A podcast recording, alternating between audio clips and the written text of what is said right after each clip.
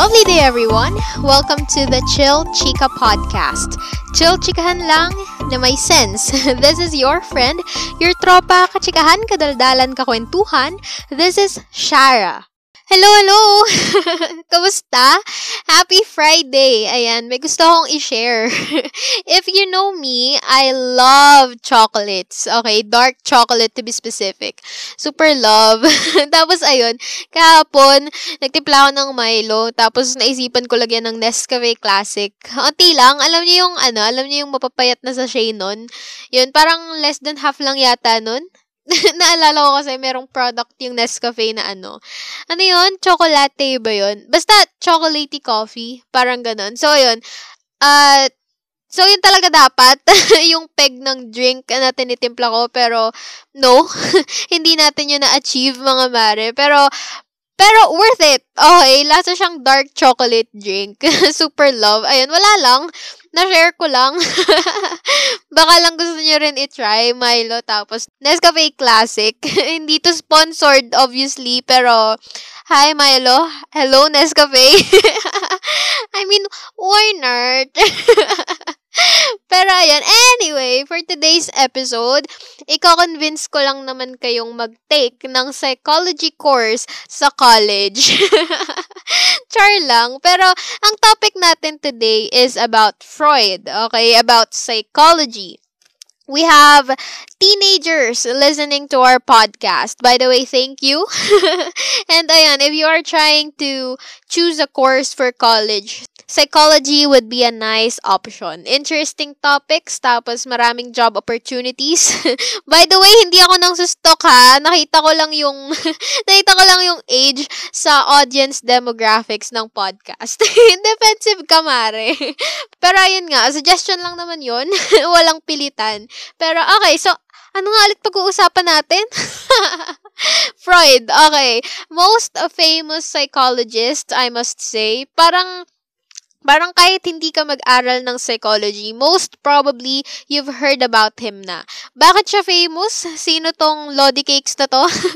siya ang nagpasimula ng psychoanalysis. Okay, psychoanalysis is a psychological theory na hindi na natin i-explain ng bongga. Unless, unless gusto nyo, why not, ba diba? Ayaw nga, no? Gusto nyo ba magkaroon tayo ng psychology-related episodes? Pwede naman, 'di ba? Ay, kapag ano, kapag meron kayong suggestions, mga episode suggestions, sabihin niyo lang ha. Alam niyo naman na ako kukontakin at The Chill Chica kahit saan. anyway, dami na naman hanash. Pero ayun nga, ang pag-uusapan natin ay defense mechanisms na si Sigmund Freud din ang nag-propose. Saka na tayo chumika tungkol sa mga chismis kay Freud kung bakit kung bakit yung mga memes niya may bit-bit siyang dildo. okay, dito tayo specifically sa defense mechanisms. Okay? What does it mean? What is it? Mm, defense mechanisms are the things that people do to separate themselves from unwanted feelings. Okay, ito yung mga bagay na ginagawa natin to defend ourselves. What do we do when we feel guilty? What do we do when we feel embarrassed? Uh, ganon, dinedeny ba natin? Pinapalipas lang? Ibinubuntun sa iba yung negative emotion? All of those are defense mechanisms. At kaya tayo chichika about this kasi gusto nating maging aware sa kung paano tayo mag-react when we encounter a negative emotion. ba diba? Kasi we're always after self-awareness, self control, self-improvement, ganon, di ba? Kasi these defense mechanisms, we do this most of the time without being aware that we are doing it. Kumbaga, ito yung nakakasanayan nating response and we do it unconsciously na. Okay, so first is denial.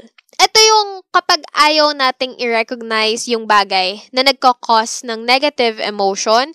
For example, a business owner denies that their business is failing despite the fact that their business is failing. So that is denial. Or kaya isa pang example, our jowa cheated on us. So wag naman sana pasintabi po.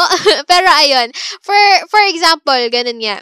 We'll tend to defend ourselves from the negative feeling, from the pain by convincing ourselves na no, he can't do this. Okay, hindi niya magagawa sa akin to. Kunwari sinabi sa ng friend mo, Uy, Beshi Cakes, nakita ko yung Jowa mo na ano, may ka-Kimberly somewhere. Ganon. Sasabihin natin, ay, baka ano, baka kaibigan lang. Pero deep inside, may namumuo ng poot. Charot. Pero seriously, ba diba? Sometimes we'll brush it off para hindi tayo mag-suffer from the negative emotion.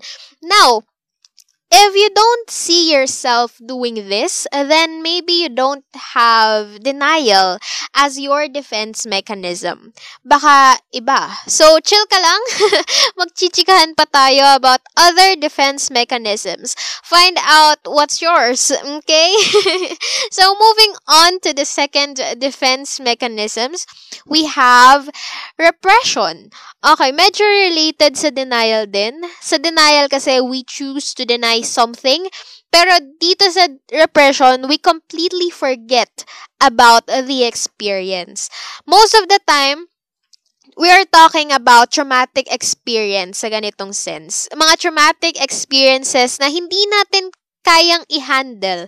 Kaya napupunta siya sa unconscious mind natin. For example, I have a phobia na hindi ko nasasabihin kung ano. Pero ayun nga, I have this irrational fear of something na hindi ko maalala kung saan nagsimula. And what I'm thinking is, baka may nangyari dati na hindi ko na maalala, which caused me to develop a phobia. Pero ayun nga, I'm not sure about I'm not sure about this experience or this or this thing that I'm thinking about kasi nga hindi ko maalala. Pero, kung tama yung naiisip ko, then uh, that is an example of repression. It is our mind's way of protecting ourselves from a negative emotion.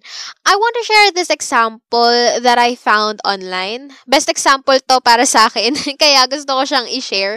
This is from TonyRobbins.com.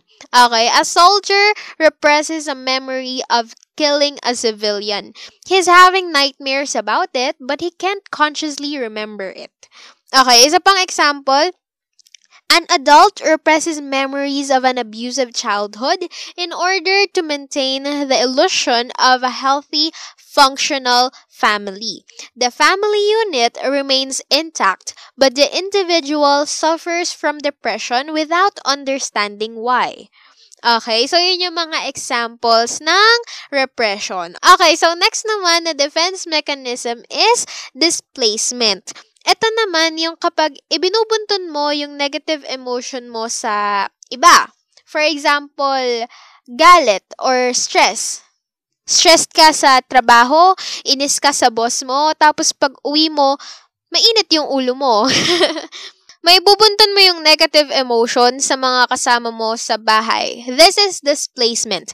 It happens because we view someone else as less risky than the source of the negative emotion. So, ex- sa example ko kanina, would you dare shout at your boss instead? Diba? Would you dare risk losing your job? Common response, hindi. 'di ba? Magtimpe because you need the job, but we might not notice that we are displacing our anger towards someone else. We have to be aware about this kasi nakakaperwisyo tayo ng mga, let's say, walang kamalay-malay about the problem. Next, projection. This happens when you attribute your unwanted traits or emotions towards someone else. Okay? Example, you constantly lie about random things. Uh, mangyayari, it will make you find it difficult to trust other people because you'll feel like nagsisinungaling sila sa'yo. You're scared that other people will do the things you're doing Okay? Another example, cheating. When you have this strong belief that your jowa is cheating, but the truth is, you're the one who cheated before pala. Dr. Michael Brustein even related this, yung ano, yung projection. Ay, oo nga, y- yung projection to racism and homophobia. Bale, kiniklaim niya na people who are racists and homophobics are actually the ones who feels inferior. But, ano, parang they can't admit it. So, dinadirect nila yung feeling na yun sa ibang tao. Again, this is projection. Okay, next naman ay regression. This is when you find yourself being childish as a response to a negative emotion. Okay, this usually happens to children. Kapag ano, when when when something traumatic happens to them, they tend to go back to biting their nails or bedwetting. Those uh, I mean the things that they do when they're toddlers, they think they tend to go back to that. So that is an example of regression. Pero this does not happen to children alone, okay? This also happens to adults. For example, someone who got into an argument resorted to uh, temper tantrums. Okay? so, yun, yung mga ganong, ano, yung mga ganong klase ng response sa isang unwanted situation or sa isang stressful situation, those are called regression. Okay? So, next naman is reaction formation. This is when we do the opposite of what we truly feel. Okay, this happens when uh, expressing the negative emotion doesn't feel right. Alam mo yun, ex, isang ano, isang extra juicy example. mm, ano to? Isang extra juicy example. Have you have you heard of someone who's super homophobic? Tapos it turns out they're homosexual pala. ah, wait lang. I'd like to use the word homonegativity instead of homophobia. Share ko lang. kasi I've learned about that sa Ano Ang Bag Mo podcast. I was searching kasi about Soji dati. Kasi I felt like kulang na kulang pa yung knowledge ko about that topic. So, ayun, I stumbled upon that podcast. Ayun, feel free to listen. Again, that is Ano Ang Bag Mo podcast. It was nice, okay? Informative yung topics nila. Anyway, going back, I'm not saying that homosexuality is negative. Okay, pero ayun, if the person thinks that it is something that they should not express, they might lean towards reaction formation, which is acting on that feeling in an opposite manner. Kumbaga, ang tendency, they'll express homonegativity to keep their true feelings from everyone else. Okay? So, allow me to read another example from Tony Robbins. An employer with deeply held racist ideologies employs a company policy of affirmative action to hide his true beliefs. Okay. Next is next is sublimation. Is this being too fast-paced? I'm sorry. Pero ayun nga, moving on, we'll talk about sublimation naman. This is about, uh, this is almost similar to displacement. Bakit? Kasi, di ba sa displacement, you direct the negative emotion to another recipient. Dito, ganun din, pero the difference is, in sublimation, you transform it into into something productive or acceptable muna. For example, for example, you have anger issues.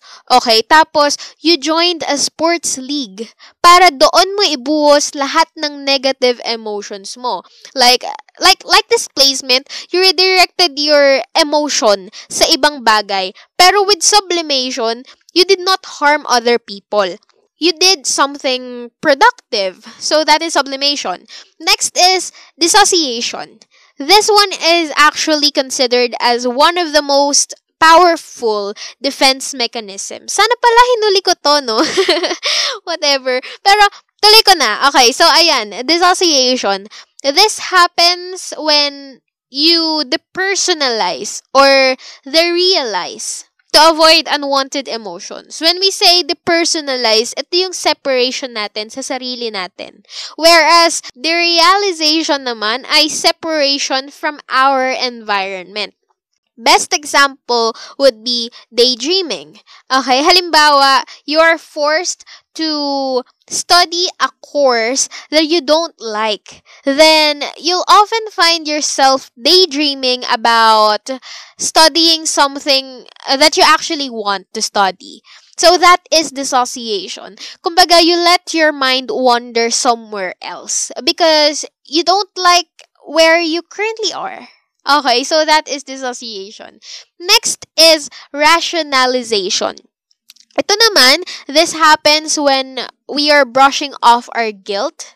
Well, meron pang ibang ano, ibang scenarios where rationalization happens, pero this is where it usually happens when we try to brush off our guilt. Okay, we tend to reason out. We justify what we are doing kasi guilt makes us feel bad, 'di ba? For example, na late ka sa meet up nyo ng friend mo. Imbes na magmadali ka, para somehow hindi siya mas matagal na maghintay, you'll justify by saying na okay lang kasi nalilate din naman siya. So that is rationalization. Next, last but not the least is compartmentalization. So this is the separation of different aspects of your life. Halimbawa, you refuse to talk about your personal issues when you are at work. Or another example, when you don't want to share sa mga kasama mo sa bahay, yung stress na na-feel mo sa work. Kasi, wala, you simply want to enjoy their company. Ganon. Kumbaga, you avoid the stress by separating it from where you're from where you are currently. 'Di ba? Kasi minsan the more that we talk about the cause of our stress, the more that we feel the stress, 'di ba? so, personally, ang pinakagamit kong defense mechanism is dissociation. I often daydream. Okay, I don't know if this is normal. Ayoko rin naman i-claim as maladaptive agad. Kasi self-diagnosis is a big no. Okay? Especially if you decided to study psychology. O, diba? May, ano, may tinatawag kasing abnormal psychology. So, once you study about that, kapag natackle yung mga illnesses, mga disorders, never claim na, oh, I have this disorder kasi I'm experiencing this symptom. Kasi hindi siya, ano, hindi siya ganun kadaling i-identify. Okay, symptoms can be vague and uh, complex. Okay, pero if you feel like there's something wrong, you're always, you're always uh, free to consult a professional. So, ayun nga, going back, I tend to daydream a lot. Lalo na kapag stressed ako, the details are so vivid. I act it out. I speak to myself. I speak alone. I know, I know some of you might think that shit's weird, pero wala eh. It happens. Am I scared? Yes. pero I give myself a benefit of the doubt. Maybe I'm just overthinking it. Maybe that's normal. I don't know. I haven't talked to anyone about this. Oh, di ba, Shala? Kayo ang unang napag-sharean ko. pero ayun. Do you do that too? Diba? Does it keep you up at night then? Does it make you feel like it's difficult fo- focusing on a certain task na kailangan gawin? Um, I don't know. Pero anyway, feel free to share your most used uh, defense mechanism. Okay? Having having defense mechanisms is normal. Just make sure that it doesn't interfere with your day with your daily life. Okay? Make sure na it's not too much. Kasi most probably, you will need to stop running away from the negativity and you'll have to face it. Diba? Solving the root cause of the problem is mostly the best option. Lagi naman, or most of the time. diba? Yun lang. Yun lang for today. Actually, there are dozens of defense mechanisms na na-identify pero we talked about the most common, most known, ayan. I hope you liked it. I hope it made you more self-aware. I hope you reflected about the things that we talked about today. Salamat sa walang sawang pakikinig at sa pagsuporta. This is your friend, your tropa, katsikahan, kadaldalan, kakwentuhan. This is Shara, reminding you that in life, you have the right to chill.